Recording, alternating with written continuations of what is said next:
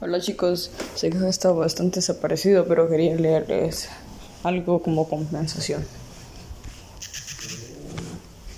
Así que les traigo una recopilación de dos o tres escritos como un especial para que me perdonen por mi inactividad.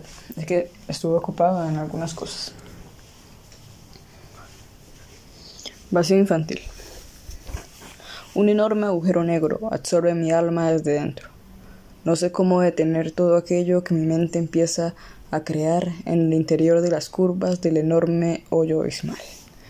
Parece que no tiene fin, solo evoca pensamientos oscuros, desde las profundidades de una oscura y absoluta, de una absoluta oscuridad. Las palabras nunca se detienen, gritan ahogadas al ser expulsadas, Siento como cada una de ellas se va muriendo muy lento. Agonizan de forma cruel y dolorosa, los escondrijos de mi sucia alma infantil susurran el eco de un llanto que se suma a los ruidos perturbadores de mi ambiente.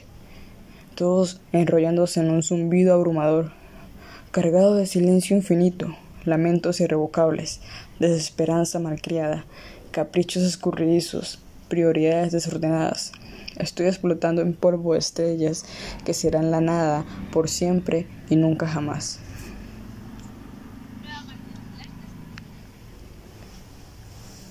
El siguiente escrito se llama Locura, una decadencia mental a un estado crítico. A veces me invade un fuerte deseo de hacer lo incorrecto, de gritar con todas mis fuerzas, de golpear a personas inocentes, y no siento culpa al pensar o realizar acciones peligrosas que me pueden involucrar en problemas. Últimamente todo me parece subjetivo. Siento una desconexión de mi alma y cuerpo. Cada uno tiene intereses distintos.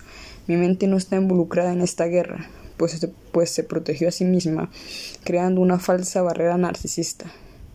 Esta cortina de humo que invisibiliza la decadencia mental y mi proximidad a la locura eso me convierte a mí en una persona peligrosa e inestable. Hace poco que me cosí los labios para evitar dejar escapar palabras hirientes. Ahí mismo, en aquel cajón de mi cavidad bucal y cuerdas vocales, encerré mis mentiras.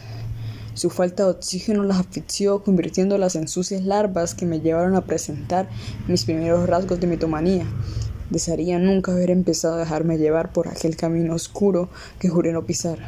Pero cuando vives en medio de un bosque de murciélagos y nunca ves el sol, cualquier opción es exactamente igual. Y el siguiente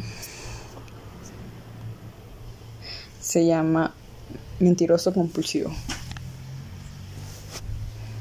Miento todo el tiempo porque estoy enloqueciendo porque estoy tan fragmentado que quiero arruinar la vida de todos y al mismo tiempo repararlas. ¿Sabes cuán psicópata me siento? Estos pensamientos son tan intensos que retuercen mis tripas y me excitan, me llenan el alma.